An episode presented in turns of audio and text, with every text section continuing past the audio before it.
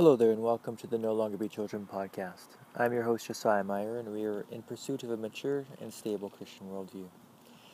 Today, we're going to do um, kind of a fundamental, foundational uh, podcast on the relation between faith and science, or science and religion. And uh, this is something that uh, there, it's part of our communal story um, I was just watching uh, Cosmos, a do- documentary on kind of the um, the major new discoveries of science, and a big component of that, to my surprise, was this cartoonish kind of well, it was a cartoon going back through the Middle Ages and, and rehashing um, the supposed conflict between faith and science that held you know held the world back uh, with Copernicus and with Galileo.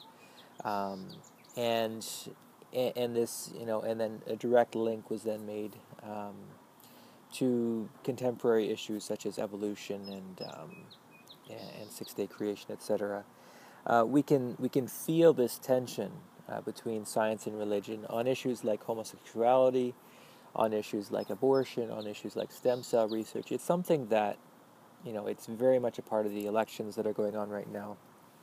Something that we live every day and yet um, the um, often the most difficult part of resolving a, a, question is stating it correctly. If you can figure out what the what the question is and state it in a good way, then oftentimes you're you know the the work is half done uh, for resolving the conflict. Um, you know, I, I wrote my I wrote a thesis because I have a master's in theology and before I could do that, I had to ask the question, what's the, what am I trying to figure out here? And trying to figure out what I was trying to figure out took, um, I mean, it was a good third of the time of, of writing the paper, which is fairly typical.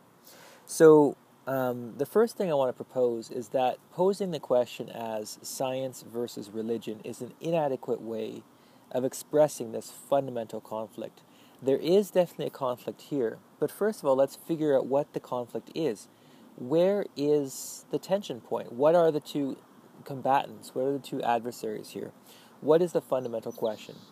I believe that the fundamental question is not which is true, science or religion, um, for several fundamental reasons. Number one, there's these are not mutually exclusive categories. Um, we could phrase that playfully to say there's far too much fraternization with the enemy. Um, science is um, well, science is a, a, larger nebulous term, which is going to be one of my future po- points. But um, science, there, there's plenty of scientists that are Christians. There's cr- plenty of Christians that are scientists, which is to say the same thing backwards. Um, the, so how do we try and say, well, science is in tension with religion? And this is something that six-day creationists often bring up: is that, look, there's plenty of very well-renowned um, very important uh, scientists who actually believe in six day creation. So it's, it's simplistic, it's overly simplistic to say um, that the battle today is between science and religion. Secondly, science is a nebulous, confusing term. Um, because of the Industrial Revolution, because of the Enlightenment, um, and then the Industrial Re- Revolution, because of all the things that that science and technology has given us, uh, we're all very excited about science, and everybody wants to be scientific this and scientific that. But it's it's the word science because it's such an exciting word. Um, it's it's been used. It's attached to everything from you know hair products to social agendas to you know historical um, interpretations of of facts to biology and chemistry and physics, which, you know, that's kind of where science belongs, is in kind of the hard disciplines. But when you get to the softer disciplines, people will still want to talk about the, the science of, of historical investigation or the scientific view on this social issue or that social issue. And, you know, at some point, as well, people will try and say, well, the scientific view, view of religion is atheism when you know it, it, this word just kind of becomes everything therefore it becomes therefore it really means nothing And so I have a hard time dividing uh, the current, you know, tension I feel between science and religion because I don't even know what science is. I don't know what that means. You could clarify that by say, saying atheistic science or uh, a scientific worldview attached to an atheistic belief. And that's fine, but not all scientific people, uh, not all scientists are atheists. As well, um, the, the scientific worldview um, owes a huge debt to Christianity and really properly functions uh, within a Christian uh, framework. Uh, Christians, Christian people built the scientific uh, method. Uh, Galileo was a Christian, obviously, even though he he, you know, said some unwise things to the Pope, and, and there was this whole situation there. But it was a Christian they were both Christians. Da Vinci was a Christian. The, you know, Raphael was a Christian. Um, Newton was a Christian. Einstein, you know, was basically a, a, deist, or he, he, he was certainly was not an atheist at any rate. Um, most of the people that built the foundations of what we would call today the scientific worldview uh, were Christians, and many of them were driven um, well, were driven to find the conclusions they had based on their religious beliefs. And so it, it's a very strange argument to say, well, you know, faith and science are in a battle with each other. Well, no, I mean, most of the people, for, for most of, uh, of the history of science, uh, it's been Christian people that have, have come up with the scientific methodology. Um, sci- the scientific method was not invented in, for example, the Buddhist um, milieu uh, over in the Far East. And Buddhism is the closest ancient equivalent to modern atheism. At least certain forms of Buddhism don't believe in a god, don't, you know, basically don't really believe in the supernatural, um, just in kind of the vague sense of the, the law of karma and things like that. Um, and that form of atheism didn't produce the the scientific worldview. Neither did Hinduism. Neither did um, you know wh- whatever other religious or, or non-religious systems there were on the market. It was the Christian system that created uh, the scientific worldview, and has always been very comfortable with the scientific worldview. And even somebody like Richard Dawkins has stated publicly that uh, science owes a debt of gratitude to Christianity for building it and um, and certainly that is true. And so, how can you say that there's there there is certainly a conflict somewhere here? But it's it's overly simplistic just to say that science is always in conflict with religion because religion uh, gave birth to science. As well, fourthly, um, there's certain um, science is the scientific method is built on certain premises that only make sense within the Christian worldview such as the belief that the world is separate from us. And so science only makes sense if you're not approaching it from a Buddhist perspective that the universe is me and I am the universe, or a pantheistic perspective that um, you know God is in all and all is in God and I am in God. And, and if if we're too close um, to the, the world, the universe needs to be separate from us so that we have some some objectivity, a way of examining it, and, and we can remove ourselves as the observer. Also, it has to be comprehensible, knowable. Um, it, it has to uh, make sense. It has to be rational, and it has to be um, learnable. So, to say that again, um, science believes that the world is rational, knowable, other than ourselves, and it is observable and believing that it's going to follow certain patterns. And historically, we believed that the world was rational, knowable, other than ourselves, and observable because we believed in God. And we believe that God created this world for us, and uh, God was um, an intelligent being that, that would create an intelligent and, and knowable universe. Well, if you take God out of the equation, I guess you can just say, well, I still believe that the world should be uh, rational, knowable, other than ourselves, and observable. Um, but these are just arbitrary premises if you remove God from the equation.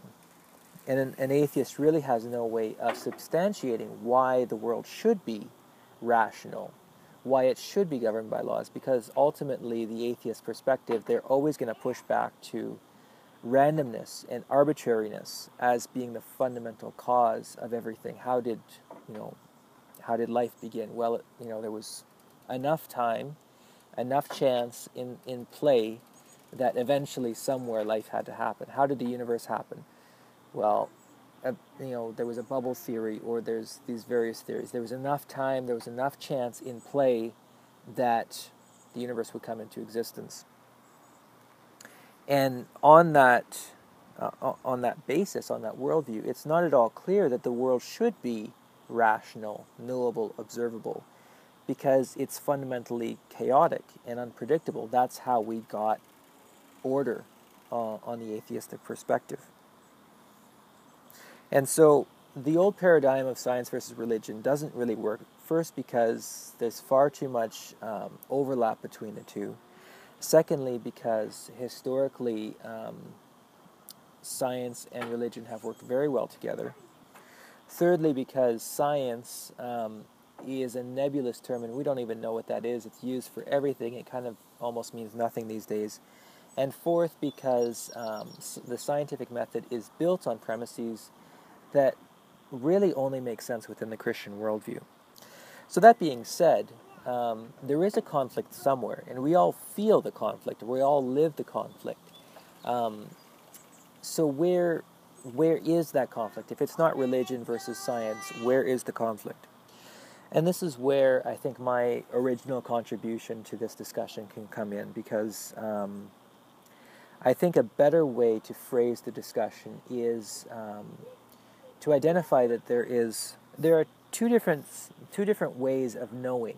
And these these are like the two legs that we have of approaching our world that we we know things in two different ways. And there's always going to be sort of a tension between these two and yet they're two natural and normal ways of knowing things. And one of them has tended to be more associated with the scientific worldview. One is tend to be more associated with the religious worldview and yet what i'm going to argue is they're both valid ways of knowing things and this is where the tension actually lies is between what I'm going to call faith and fact. Now, if we are talking about ways of knowing things, we're going to be talking about epistemology. There's two different epistemological systems, and epistemology simply means a way of knowing things.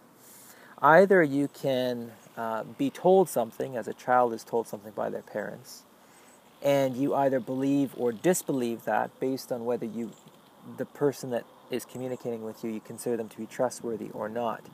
Um, and at the end of that road, we're going to arrive at faith. Uh, I believe that when mom says, um, if I touch the hot stove, I'll get burned, uh, that this is a true statement. I can have faith in that, uh, in that statement um, that she has revealed to me, that she has spoken to me. So that is um, a communication that I'm going to call revelation. And Christians will talk often about mystery and revelation. This is a, a biblical uh, paradigm.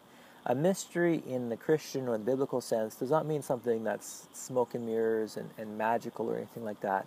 It just means something that you could not know any other way than through somebody telling you, than through revelation. Somebody that knows the information is going to reveal the information to you. That's revelation. And um, this is what we believe happens with scriptures that God reveals to us things that we could not know any other way. As Jesus said in John 3, no one has ascended to the Father except him who. Well, let me read it for you here. No one has ascended into heaven but he who descended from heaven, the Son of Man. And um, earlier it, he says, We speak to you that which we know. Yeah, in verse 11, truly, truly I say to you, we speak of what we know and testify of what we have seen, and you do not accept our testimony. So Jesus is the only earth dweller that has ever been in heaven. And so he's revealing things to us that we have no access to. There's no way that we could know about what Jesus is speaking to us. There's no scientific access to that other than somebody going there, coming back, and telling us what they see. So that's revelation. The other epistemological model is investigation. Um, so we could, you know, as a child, reach out and touch the stove and get burnt with, you know, one of our five senses. And and then at the end of that, we know for ourselves whether this is um, whether the stove is hot. So you can you can investigate something. That's another valid um, avenue towards truth. And if you investigate something, you're going to arrive at a conclusion. And I'm going to call that facts. Now, I need to put facts in parentheses because um, just as faith, you can arrive at a certain sort of a truth called faith. And faith might be true or it might not be true. But I'm going to take that as truth. This is something I believe is true. Mom says the stove is hot. I believe that her. I'm, I'm going to add that to my worldview as a, as a true statement that the stove is hot, don't touch it. I can also um, arrive at quote unquote truth through investigation, through trial and error, through my own five senses, through my own reasoning skills. And I can touch the stove and I can believe that the stove is hot. Now, it could also be possible um, that I got zapped due to a static charge, and the stove wasn't actually on. It was there was something else going on. Uh, maybe it was a very dry day or something like that, and I touched something metal, and that's actually what happened. The stove wasn't on. I got zapped because of static electricity. So when I say fact, that doesn't necessarily mean absolute truth. That means what I have discerned to be true through my own investigation. But um, there's these two different ways of arriving at truth. Either we can somebody can reveal something that we could not know other than their testimony, or we can investigate something and find something to be true for ourselves. So let's workshop this out uh, to sh- help show you how this works. Um, my great my grandfather um, was uh, uh, he was Dutch and he was in Holland during World War II uh, during some very tumultuous times, and uh, he joined the Dutch underground, and he had um, a major hand to play in um, uh, revealing important and crucial intelligence to the Allied forces, as well as, as sneaking out quite a number of Jews to their safety, uh, saving their lives from you know Nazi uh, death camps. And so this is you know my dad has re- recounted a number of of stories to me uh, and passed on um, some you know exciting tales of my dad, my grandfather as a spy and things like this. Um, and so I believe more or less what he has told me as this is fact, this is what actually happened. I have faith in that. Um, the other way that I could arrive at trying to find uh, the truth about my grandfather is I could try and go to Holland and try and investigate and see whether this is true or not. But there's limits to that. I mean, if my grandfather was a good spy, uh, one would think he wouldn't have left a whole lot of traces behind him. He would have pretended he was a, a German um, soldier and, and things like this. And so there's going to be a lot of places if you're going from investigation uh, where the investigation is just, just going to bump up at a dead end and you're going to say well i don't i can't prove one way or another there's going to be a lot of question marks uh, when you're within the scientific um, mode of trying to prove things through investigation. There's going to be a lot of things that you can't prove, especially when we get to um, historical uh, questions. And there's going to be a lot of times when you all that you have to go on is somebody's word for it. And so there's there's two different ways of, of finding out truth. Sometimes they overlap and somebody tells us something, hey, the stove is hot, don't touch it, and we have the opportunity of testing it for ourselves if we would like.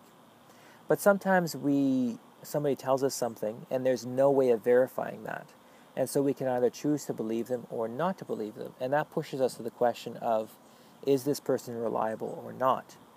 And that becomes then the criterion of whether or not we're going to put confidence in, in what they say, is the reliability of our source. St. Augustine of Hippo, uh, writing in the 4th century AD, um, wrote about these issues. And uh, he said, he, he gave a really good example that uh, due to um, genetic studies and, and paternal tests, doesn't work completely nowadays, but it's still very illustrative of this uh, of of this reality that I'm trying to communicate to you. He said most of us um, have never questioned whether our Father is our Father. Um, it when it you know but when it comes right down to it, uh, the only person who really knows who your father is is your mother. And if you stop to think about that, then you realize, yeah, well, I guess um, the only person that would really know who my father is is my mother. Um, and even if my mother was married, I mean, hypothetically, nobody likes to think about this, but there is a possibility that there could have been another man. And um, the only person that really, really knows who your father is is your mother. And uh, but for most of us, we go through our lives, and this doesn't cause much difficulty for us because unless we have, um, you know, unusual circumstances, uh, we would say, well, my mother was, you know, a reliable source of um, of information regarding my my paternal lineage, and I'm just going to take her word for it. And there's oodles of things in life where we simply take people's word for it even in science class, even in biology class, I mean, you take the professor's word for it. Yes, they do tests, yes, they do experiments. But they're not going to be able to prove everything that they're showing you. But we trust that our teachers and the writers of our textbooks are basically reliable people. We still want to have our critical skills engaged and say, well, they might have got something wrong here, but basically, uh, we take most of what they say um, for granted that they are communicating uh, real facts and real knowledge. And so now we're ready to talk about where the conflict actually lies. And so the essential conflict is between two different epistemological systems um, revelation versus investigation, which leads to faith versus fact. But as I've said, this is a tension that is part of all human uh, interactions and relationships. You're always going to have this tension between trusting your textbooks and questioning your textbooks. There's always going to be this tension between uh, faith and the facts. The big difference here is um, whether or not you're going to allow God uh, and allow the Bible and allow you know the things revealed to us by God in the Christian religion to count as um, whether you're going to trust God as a valid source of information or not.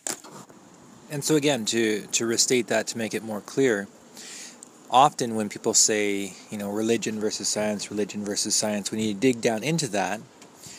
Um, what do you mean religion versus science and, and, this way of investigation is not valid it comes down to faith versus fact and it's it's perfectly rational to take somebody's word on something that you don't have access to. So it's invalid to say, well, you know, Christians are illogical because they rely on faith instead of investigating it for themselves.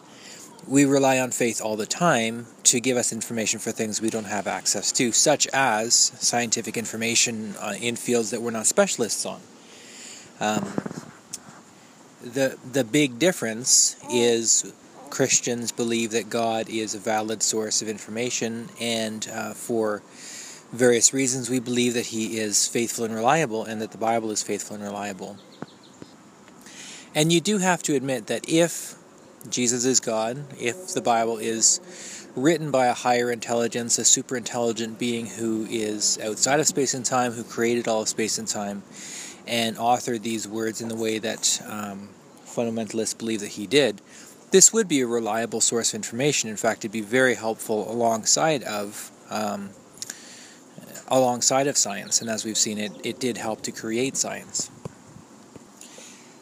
And so this does, in a way, bring us back almost to the beginning to say we're close to a place of science versus religion, but really what we're at is science versus God, or science versus the Bible, uh, the Christian idea of God. And just as I spoke at the introduction and said, um, for example, my grandfather, I have you know revelational information about him from my father. Um, there could be scientific ed- evidence for him as well, or I could investigate the matter. There's two ways of getting at the source.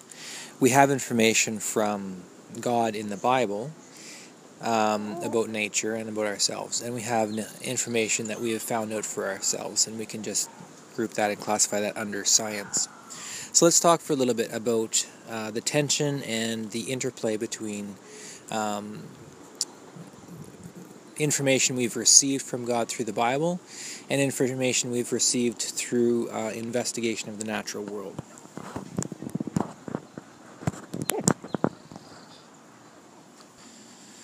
Now, in going further with this, I found it helpful to divide um, the issue into three buckets, basically, to say there's a lot of places where the Bible agrees with science. There's some places where the Bible speaks and science doesn't, or science speaks and.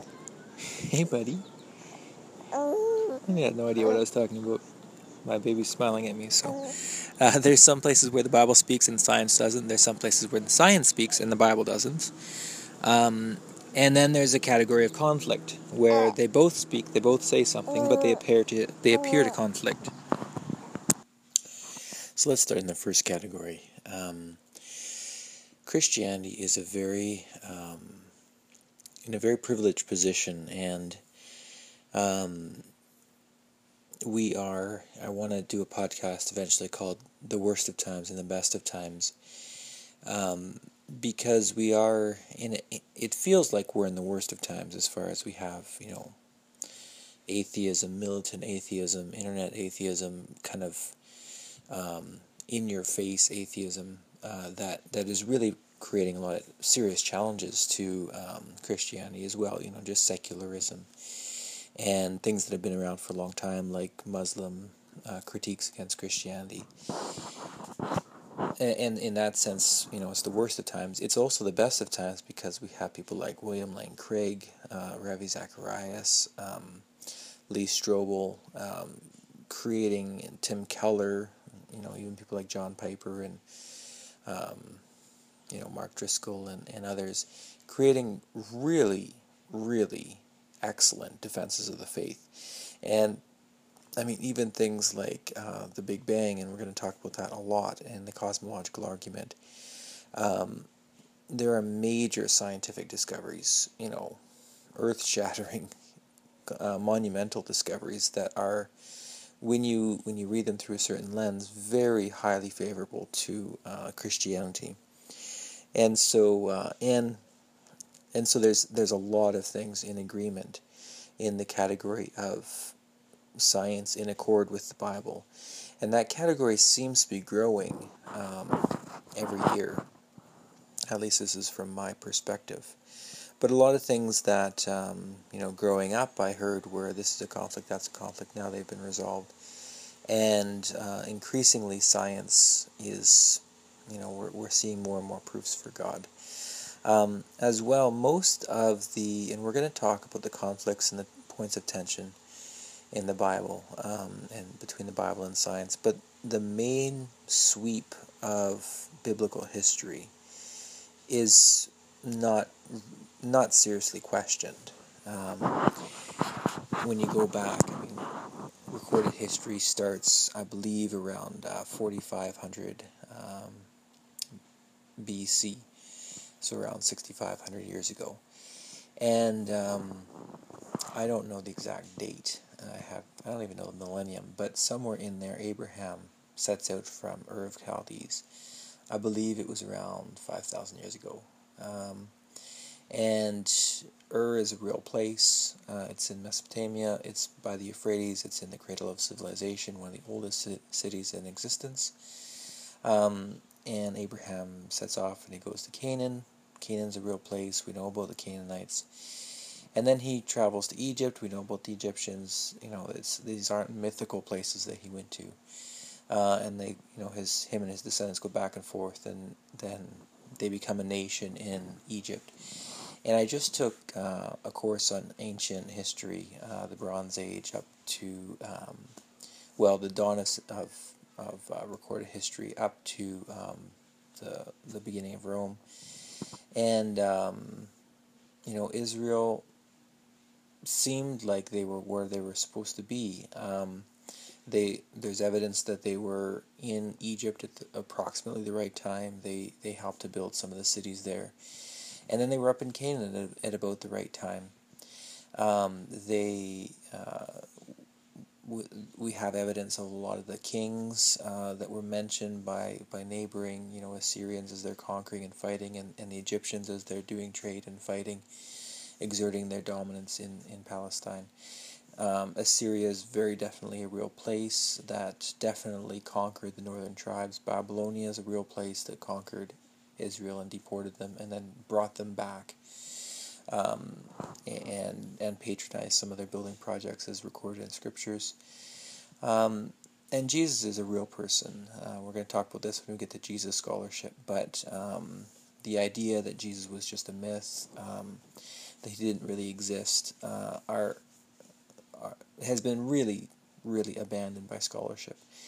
Um, we now, you know, scholarship now, secular scholarship, is now quite convinced that Jesus existed that he was a teacher, that he was a miracle worker, that he was a Jew, that he traveled in Palestine, that he was born somewhere between 5 um, BC to uh, maybe about 2 after, uh, 280. Um, and he most likely, with a high degree of certainty, died 33 AD, and they would know, people would know like the day and the hour because it was a, a very specific um, Passover.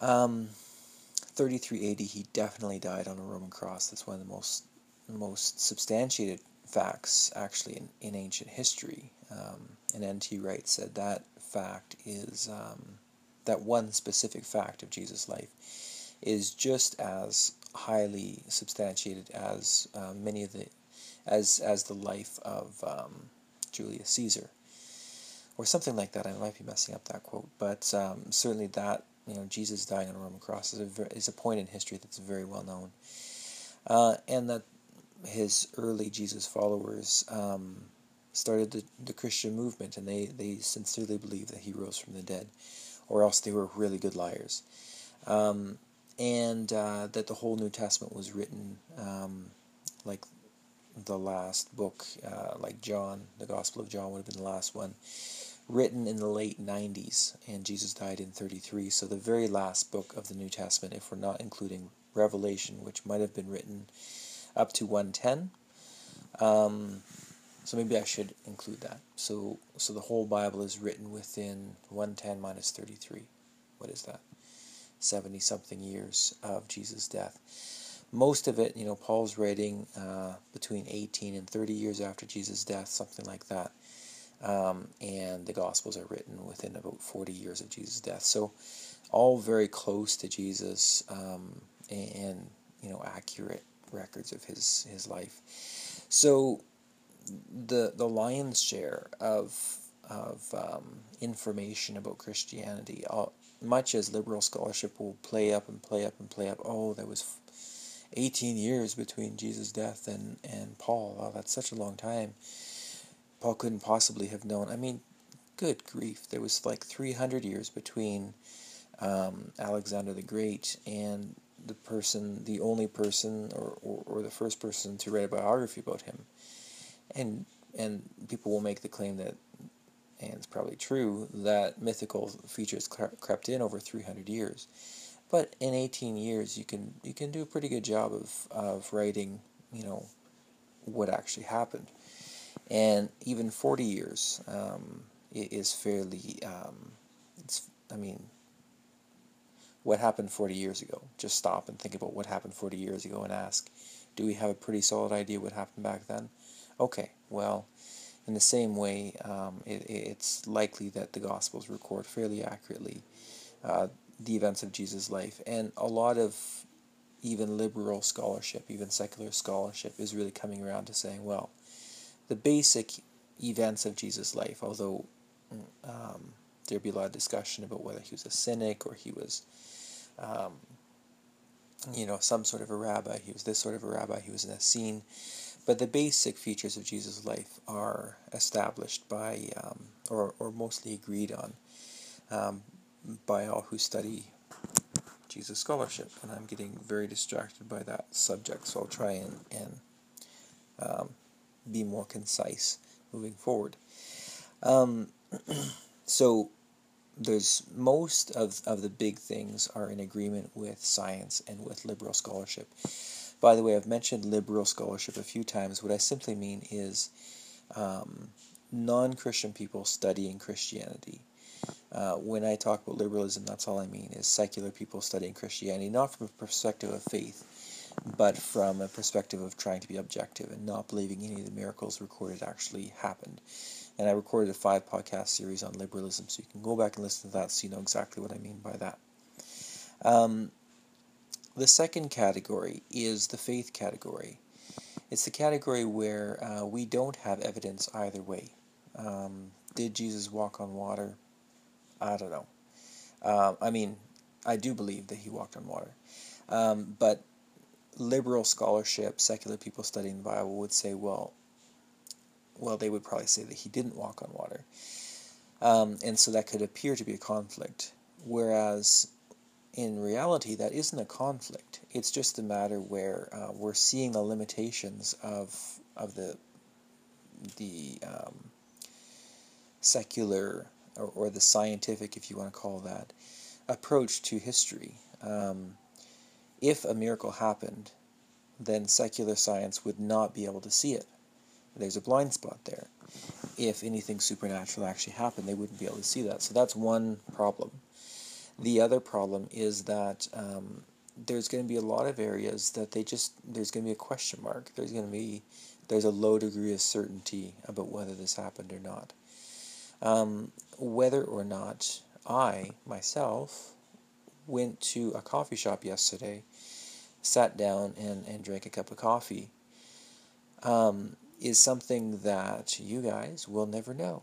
Uh, and even if somebody did, re, you know, invested huge amounts of money or something to research this, um, the science would probably come up and say, we don't really know what Josiah did um, on June 22nd, 2016, at such and such a time at such and such a place.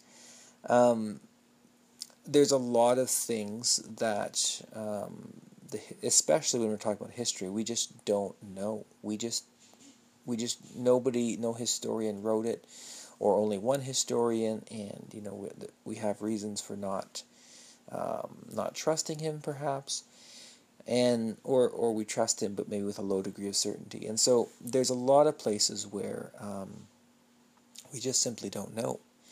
From a uh, scientific perspective you can almost never arrive at 100% certainty. If we got back to you know the example of my grandfather somebody could, I maybe I could hire somebody to do historical research on him. And he might come back to me and say there is a high degree of certainty that he was actually a spy, or there's a low degree of certainty. Um, when you're doing historical research, you'll almost never come to a point where you say there's a hundred degree, hundred percent certainty. Absolutely, we know. And it's also likely, it's also possible, and, and maybe even likely, that he would come back just completely empty-handed and say, "Look, I have no idea." Um, I couldn't find any records of him. Now, when when there's a hole like that, when there's no records, that can mean one of two things: either the thing didn't actually happen, or our system is broken, our system is inadequate. And often uh, researchers will jump to the conclusion, well, we can't find any evidence of so and so, therefore he didn't exist. But lack of evidence is not evidence of absence and I'll say that again because it's really important. Lack of evidence is not evidence of absence. Um, if we jump to a crime scene metaphor, um, did uh, the butler do it or not? Well, the butler wasn't here. He didn't leave DNA evidence. He didn't leave fingerprints. He didn't leave footprints. But he, he had motivation and he had opportunity. Is the fact that he that we can't find any evidence that he was here prove that he didn't do it? No, not necessarily, because he could have worn gloves and and you know slipped on something on his feet and, and not left a trace. In the same way, the fact that we're you know there's no evidence left for Jesus walking on water doesn't necessarily prove that he didn't walk on water. That's just a place where you have a choice. Are you going to lean on faith? And say, I believe that he walked on water, or are you going to say, well, science doesn't prove it either way, so I'm not going to believe it either way? Again, getting back to my grandfather, um, I still can hold on to the word of my father and say, well, I believe these things about my grandfather, and that's a choice I can make. Faith is going to deal in often in certainty to say, well, you know, I, I trust my dad. I, I think this is right. I think this is what happened. You can be 100% sure of something, even if it hasn't been proven yet, if you're trusting, and, that's a completely rational stance to take if you're taking the word of somebody reliable. And the reliability of, of the Bible is something we're going to be talking about next in a podcast series on uh, inerrancy. So, what about the last category, where there are clearly uh, contradictions between science and the Bible? First of all, we need to ask are these really conflicts? Um, is it possible, again, that these aren't really uh, places where science is in conflict with uh, scriptures, but where science doesn't have adequate information yet, or where somebody has said, has, okay, well, there's several options. We'll just stick with that one for now. Um, I was listening to um, a, an academic podcast, as I often do, and this one was uh, a recording of a conference on like biblical authority or something like that. And they had a really liberal person there, um, and she kind of said, "I feel out of place here because there's a lot of people that believe it in inerrancy." And and her kind of opening line was, "Look, we don't have good evidence that Abraham existed. We don't have good evidence that uh, we have no evidence that King David existed, and so we basically have to approach the whole Old Testament as as um, as though it didn't really happen. It's just mythology." And um, again, that can really shake your faith. That can really make you think, well, okay, so science says this. Science says that the Old Testament is not is not true. But does science really say that, or is that just one person's opinion? Uh, what evidence does she actually have? She has an absence of evidence, and um, absence of, in an argument from silence is is a very weak argument. And so again, this is this is simply just going to push us back into the category of faith to say, well, there's no evidence that Abraham existed if we're talking about archaeological evidence. There's plenty of evidence that he existed from a religious and social perspective because half of the world is now worshiping his God.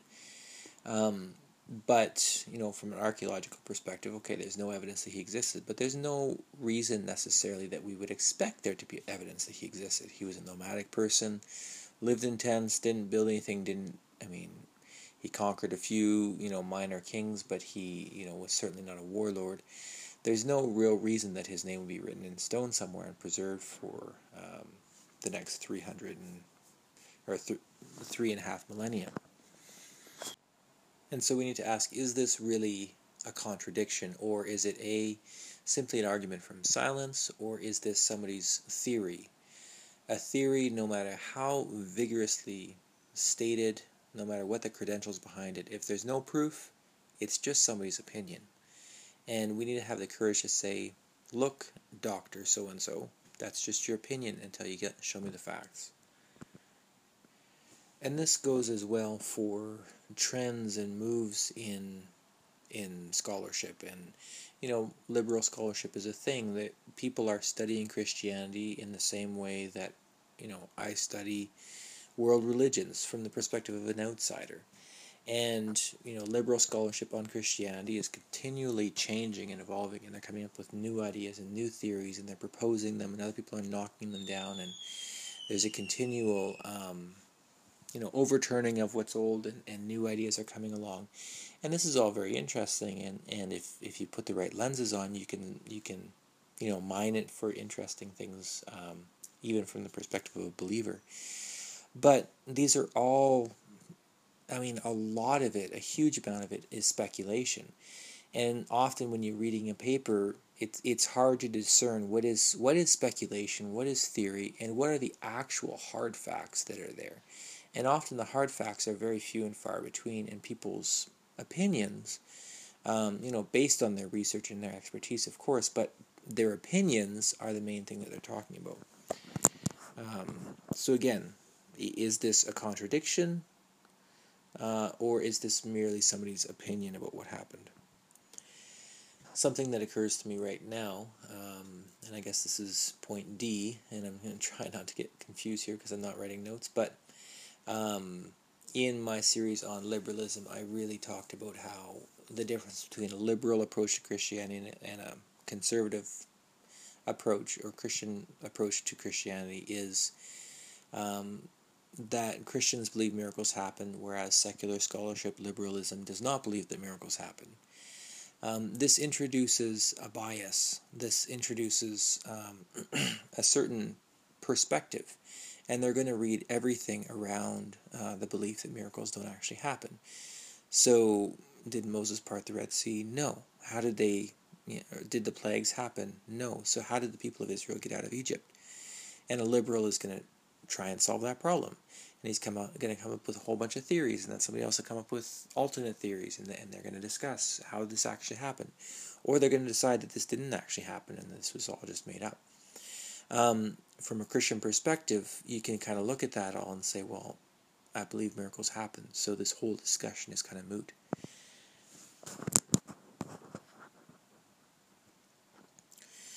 As well, um, point E. Uh, archaeology is a really young science in a lot of ways. Um, it really only started in the 19th century, and they're still um, working to decode uh, a lot of the, the, the oldest languages, and uh, some of the ones that, that have been really tricky and difficult. They just, you know, it's been I don't have the precise dates, but somewhere in the ninth, maybe the 1890 or so, they just deciphered hieroglyphics, and then after that, some of cuneiform and some of the other ancient languages, and you know all these new information. They're still you know reading new information, and they're still digging in the dirt, finding new tablets, finding new new cities. Of course, with all the stuff going on in in the Middle East in general, and Syria in particular. And it's so tragic because all the really interesting stuff is in Syria where um, you almost don't want anything to get dug up because it'll get blasted, smashed, or run over right now. Um, but there's a lot that archaeology can tell us, but there's a lot that it hasn't yet uncovered. And um, so far, the history of archaeology, the tendency has been from apparent conflict to as we get more information, there's resolution and support. Um, originally, it was thought, oh, Nineveh, you know, this there couldn't have been an ancient city that big that would take you three days to walk across. It's it, that's just crazy. It, couldn't be that big. Well, now they've found Nineveh, and um, you know we know a lot about the city and um, and, the dimensions of it, etc. I don't actually know whether it's it's as big as it was said in, in uh, Jonah. Um, as well many facts from the book of Daniel that um, you know when Daniel was going to be uh, you know correctly identified the handwriting on the wall and stuff like that. The, uh, King Belshazzar said, uh, "You'll be the third person in my kingdom." Um, and and that was often thought as strange. Why wouldn't he be the second person in the kingdom? Well, with with more research, with more archaeology, we find out that Belshazzar was actually the the co-regent with his father, and his father was the the highest person in the kingdom. And you know, just random things like that that were lost to us in time. And so when when people first started, you know, kind of comparing the Bible to what they thought they knew about history, they thought this was a contradiction. Um, but when we find more information, we realize no, actually, this isn't a contradiction. And the one, you know, the kind of the shining example of this is that we found David. We found David. Uh, and um, I don't know the date exactly, but sometime in the late uh, 20th century, they found a pillar with an inscription that said something about King David, uh, King of the Jews. And this was, as I mentioned, I mean, this used to be kind of the cornerstone of a liberal's um, critique on on conservative readings of the Bible is that, well, you know, we don't only have David. I mean, come on, if you don't have David, who do you have? And now we have David. And, um, you know, so we have a foundation point, a starting point for the lineage of the Davidic um, uh, monarchy and dynasty. And so it, it might sound like an um, kind of a God of the gap sort of an argument, but with the trend of archaeology, um, increasingly it seems like you know one generation of liberal scholarship will say, well, the Bible's not true because this, this, this, and this. The next generation will come along and say, well, actually, new finds, new discoveries, new theories um, dismiss these old problems. Perhaps there's a new set of problems, uh, but um, increasingly it seems as though there's there's more and more discoveries in support of Christianity. Um, finally, uh, so what do we do when we really hit a wall, a contradiction that we can't deal with? I'm going to have a whole podcast series that I've already recorded. It's out there. It just needs to um, have it scheduled to publish on inerrancy, which is basically talking about, you know, what do we do with the mistakes in the Bible, or is the Bible perfect, or whatever. So I'm going to leave that for the future podcast, and especially the last one called The Agony of Inerrancy. Um, if you're listening to this in the future, that'll already be published. You can skip straight to that one. Uh, it's going to lay out a lot of tools for helping us, you know, wrestle with this question of inerrancy. Is the Bible perfect? Is the Bible um, really the Word of God? But um, I do just want to mention one thing that I mentioned in that podcast is that um, often evangelical Christians have an extremely high view of scriptures that we believe it's perfect and it, it's without error and it's inspired by God, which is good. I believe in this. But we feel as though if if this view of scripture is broken in any way, if there's any small errors anywhere, that we have to resort all the way down to thinking scripture is just, you know, a fairy tale. And in between these two, um, and I, I go to great lengths to talk about a safety net in between these two of Barthian uh, scholarship, and which I'll talk about that in the other podcast series, but also just reliability. That, look, whether or not it's 100% perfect, from a liberal standpoint, from a secular standpoint, the Bible is an extremely important resource for ancient civilizations. It's an extremely important resource for Jesus of Nazareth.